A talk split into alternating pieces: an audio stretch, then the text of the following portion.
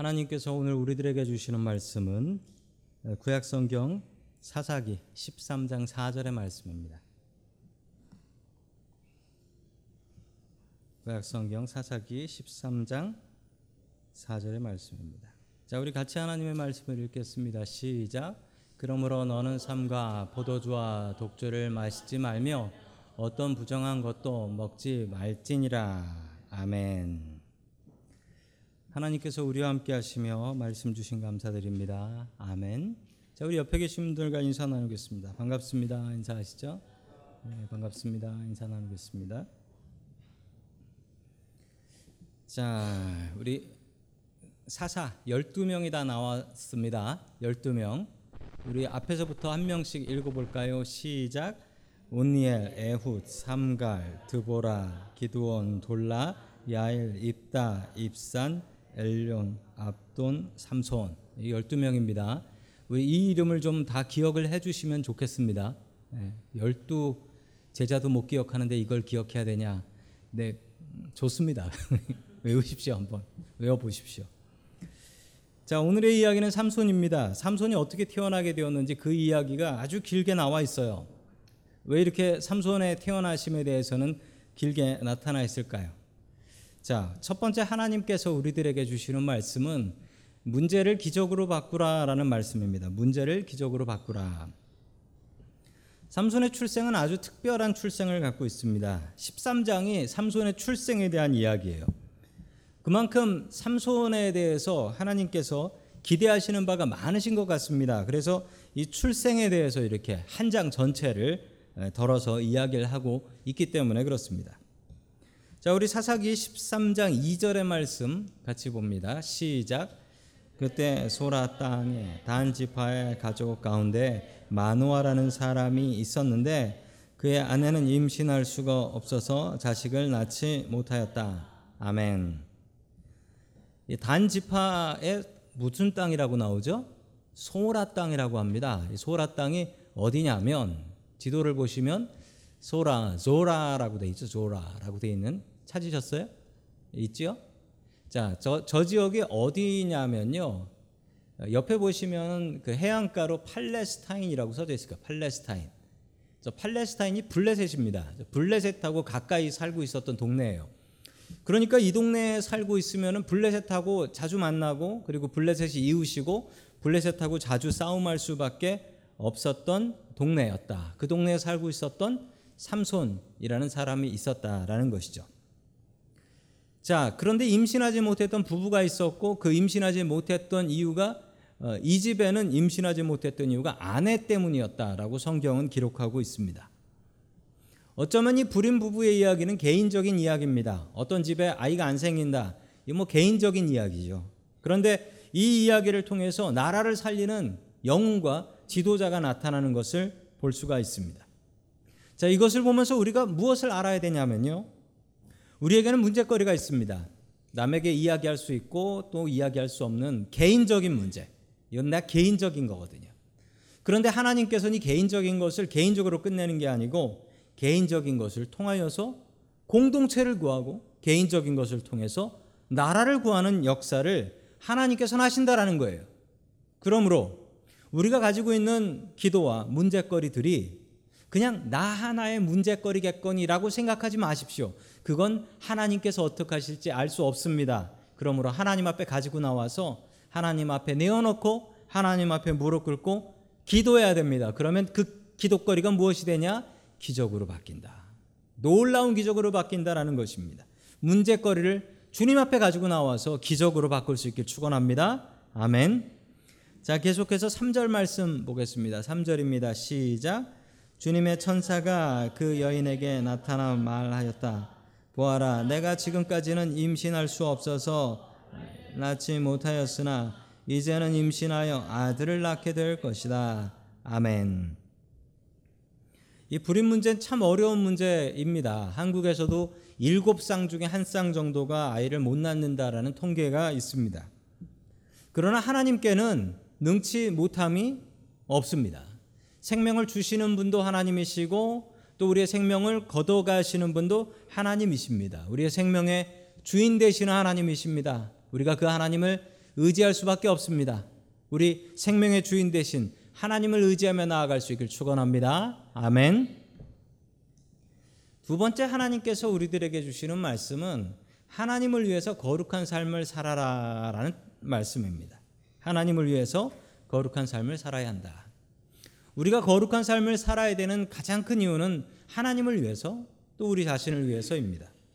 자, 우리 4절 말씀 계속해서 봅니다. 시작. 그러므로 이제부터 조심하여 포도주나 독한 술을 마시지 말아라. 부정한 것은 어떤 것도 먹어서는 안 된다. 아멘. 천사가 삼손의 어머니에게 나타났습니다. 그리고 삼손의 어머니에게 태교를 주문하셨습니다. 뭐라고 했냐면 어, 뱃속에 아이가 있으니까 술 마시지 마라. 그리고 부정한 것을 가까이 하지 말아라 라고 이야기를 하시는 것이죠. 자, 태교가 중요합니다. 아이를 가르치는 태교 중요하고 또 태교뿐만 아니라 부모는 자식에게 가장 좋은 선생님입니다. 자식에게 가장 좋은 영향을 끼치는 분이어야 합니다. 부모의 습관으로 자식들이 성공하기도 하고 부모의 습관 때문에 자식들이 시작부터 망해버릴 수도 있습니다. 부모의 역할은 너무나 중요합니다. 부모는 자식을 위해서라도 거룩한 삶을 살아야 합니다. 자, 오늘 예배 오신 여러분들 참 잘 오신 것입니다. 왜냐하면 우리가 예배 온 것을 하나님께서 아시지만 또한 우리의 가족들이 알고 우리 자식들이 압니다. 그건 정말 좋은 겁니다. 우리 아버지가 우리 어머니가 지금 기도하러 교회 가셨다. 이 얘기는 너무나 아름다운 교훈이 됩니다. 나도 문제거리가 생기면 기도하러 가야지라는 것을 아이들이 마음속에서 배울 수 있기 때문에 그렇습니다. 아이들에게 말로 아무리 가르쳐 보십시오. 애들이 말을 배우나 아이들은 말로 배우지 않고 우리들의 행동을 통해서 배웁니다. 행동을 통해서. 자, 우리 7절 말씀 계속해서 같이 봅니다. 시작. 그런데 그분이 내가 임신하여 아들을 낳을 것이니 이제부터 포도주와 독한 술을 마시지 말고 부정한 것은 어떤 것도 먹어서는 안 된다고 말했습니다. 그 아이는 모태에서부터 죽는 날까지 하나님께 바쳐진 나실 사람으로 살아야 하기 때문이라고 했습니다. 아멘. 자, 나실 사람, 나실인 이게 뭐냐면 화면을 보시면 나옵니다. 나실인이라는 사람들이 있습니다. 이 사람들이 뭐냐면 하나님 앞에 자발적으로 스스로 스스로 약속을 하고 거룩한 삶을 살아가는 사람들입니다. 이 나실인이라고 하는데 원래 나실이라는 말이 이게 히브리 말입니다. 이게 히브리 말로 무슨 뜻이냐면 거룩하다라는 뜻이 거룩하다. 혹은 분리되었다라는 뜻입니다. 거룩하게 분리됐다라는 거예요. 자, 그런 사람들인데 이 사람들한테는 세 가지 하면 안 되는 것이 있었어요. 첫 번째는 술을 마시면 안 된다. 두 번째는 머리를 자르면 안 된다. 세 번째는 부정한 것을 가까이 하지 않는다라는 것입니다. 자, 이 세 가지를 약속하고 가는 사람인데 삼손은 이 세 가지를 지켜야 했습니다. 그런데 삼손한테 이 다른 나시인들하고 다른 점이 있었는데 그게 뭐였냐면 보통 이 나시리는 기간이 정해져요. 뭐 일주일이라든지 한 달이라든지 뭐 1년이라든지 이렇게 기간을 정해서 이 세 가지를 지키는 사람들입니다. 그런데 삼손은 언제부터냐면 태어날 때부터가 아니고 엄마 뱃속에 있을 때부터예요. 그래서 어머니에게 너 태교 잘해라 라는 것이 단순히 태교가 아니라 나시인으로서 지켜야 될 것을 지키라는 거예요. 왜냐하면 어머니가 술 마시고 부정한 것을 가까이 하면 그게 다 태아한테 영향이 가기 때문에 그렇습니다. 태어날 때부터 죽을 때까지 이렇게 살아야 한다라는 것은 성경에 이 사람 말고 나오지가 않아요. 자, 또 하나 특이한 것은 이 나시리는 스스로 자기 스스로 약속을 합니다. 하나님, 내가 이런저런 일을 위해서 이런 기간 동안 하나님 앞에 나시린으로 살겠습니다라고 이야기를 해야 되는데 삼손은 자기가 약속하지 않았어요. 부모님이 약속하지 않았어요. 그냥 하나님께서 스스로 정해서 그렇게 살게 하신 겁니다. 삼손이 자라면서 엄청나게 이것 때문에 고민과 갈등을 많이 합니다. 이걸 identity crisis라고 하죠. 정체성 혼란이라고 합니다. 나는 왜 이렇게 살아야 하는가? 이 고민 해보신 적이 있습니까? 아마 해보신 분들 있을 거예요. 특별히 청소년들이 이런 고민을 많이 합니다.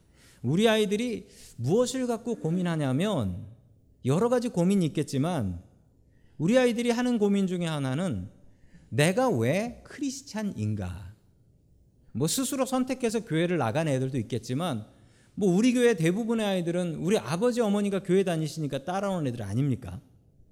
자, 이런 아이들은 마음속에 정체성의 혼란이 있습니다. 그걸 잘 돌봐 주셔야 돼요. 부모님 때문에 태어날 때부터 교회를 다녔고 교회에서 뛰어놀았습니다. 그런 줄 알았는데 중학생 되고 고등학생 되니까 금요일 저녁이 불금인 것을 알게 됩니다. 불타는 금요일인 거죠. 어, 마구 뛰어놉니다, 애들이. 그런데 나는 교회를 가? 그때부터 정체성 혼란을 일으킵니다. 우리 아버지가 교회 다니고 우리 어머니가 교회 다니는 거지 왜 내가 이러고 살아야 되나? 라는 생각을 하게 됩니다. 삼손도 그런 정체성 혼란을 가졌어요. 나는 머리도 못 자르고, 나는 술도 못 마시고, 나는 부정한 것도 가까이 하지 못하고, 나는 왜 이러고 살아야 되나? 이건 내가 결정한 삶도 아닌데, 이걸 스스로 복으로 생각할 수 있을 날이 오는데, 그런데 삼손은 이걸 잘 이겨내지 못했습니다. 우리 아이들이 정체성 혼란을 겪습니다.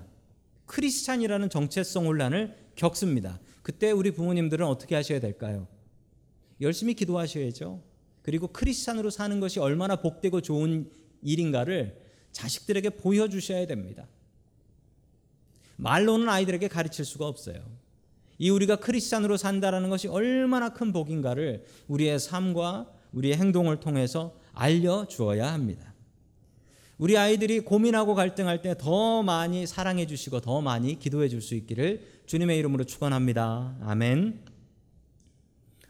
세 번째 마지막으로 하나님께서 주시는 말씀은 사명이 있으면 못 죽는다라는 말씀입니다. 사명이 있으면 못 죽는다. 천사를 만난 삼손의 부모님들은 놀랍니다. 그리고 삼손의 아버지가 어머니에게 이렇게 얘기하죠. 아내에게 22절 봅니다. 시작. 마노아는 아내에게 우리가 하나님을 보았으니 우리는 틀림없이 죽을 것이요. 아멘. 천사를 본 것인데 뭐 천사인지 누군지 이름도 안 알려주니까 이거 우리가 하나님을 만났구나라는 거예요. 우리가 하나님을 만났구나. 그러면 하나님 만나면 우리 죄 때문에 거룩하신 하나님을 보면 우리가 죽는다라고 했는데 이제 우리가 죽겠구나라고 남편이 벌벌벌벌 떨고 있는 겁니다. 그러자 아, 지혜로운 아내가 이렇게 얘기를 했습니다. 23절 봅니다. 시작.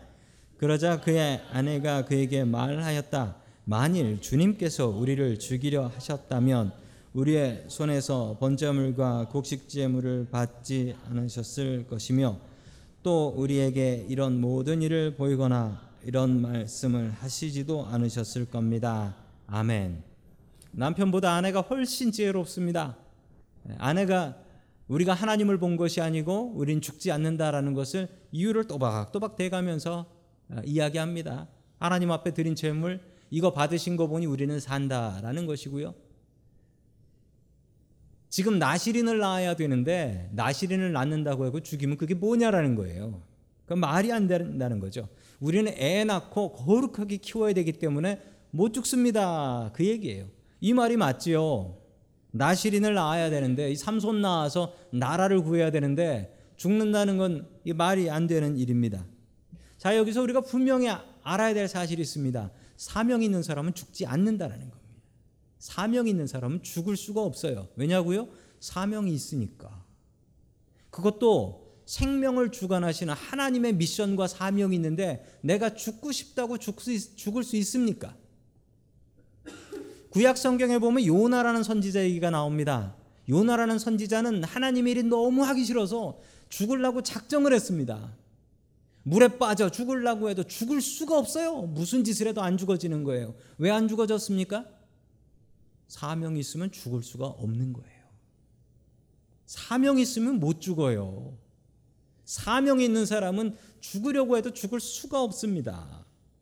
사명의 사람이 되십시오. 우리가 깨닫지 못해도 하나님께서는 우리에게 모든 미션들을 주셨어요. 미션들을. 내가 개인적으로 해야 될 미션이 있고 그리고 우리 가정 안에서 해야 될 같이 해야 될 미션이 있고 또 우리 교회에서 해야 될 미션이 있어요. 그걸 내가 모를 뿐이지 하나님께서는 모두 우리 모두에게 미션을 주셨어요. 그거 잘 처리하고 가셔야 됩니다. 그거 처리 못하고 하나님 앞에 가셔가지고 아 저한테 그런 사명이 있었군요. 얼마나 부끄러움을 당하겠습니까? 사명을 기억하는 사람이 되십시오. 하나님의 일을 할 때 사명으로 하십시오. 사명으로 하는 사람은 지치지 않습니다. 그런데 사명으로 하지 않는 사람은 지칩니다. 지치고 옆 사람 보면서 지치고 사람들이 알아주지 않는다고 지치고 불평합니다. 우리가 사람 알아주자고 이 일을 합니까? 하나님께서 주신 사명으로 하는 것 아닙니까? 사명의 사람은 사명 주신 하나님만 바라봅니다. 사명의 사람이 되십시오. 삼손은 정말 훌륭한 어머니를 뒀습니다. 삼손의 어머니는 내가 사명이 있으니까 죽으려고 해도 못 죽는다라고 고백합니다. 우리의 사명을 찾으십시오. 그리고 그 사명을 붙잡으십시오. 그리고 내가 죽기 전까지 이 사명 온전히 이루고 주님 앞에 돌아갈 수 있기를 주의 이름으로 간절히 축원합니다. 아멘.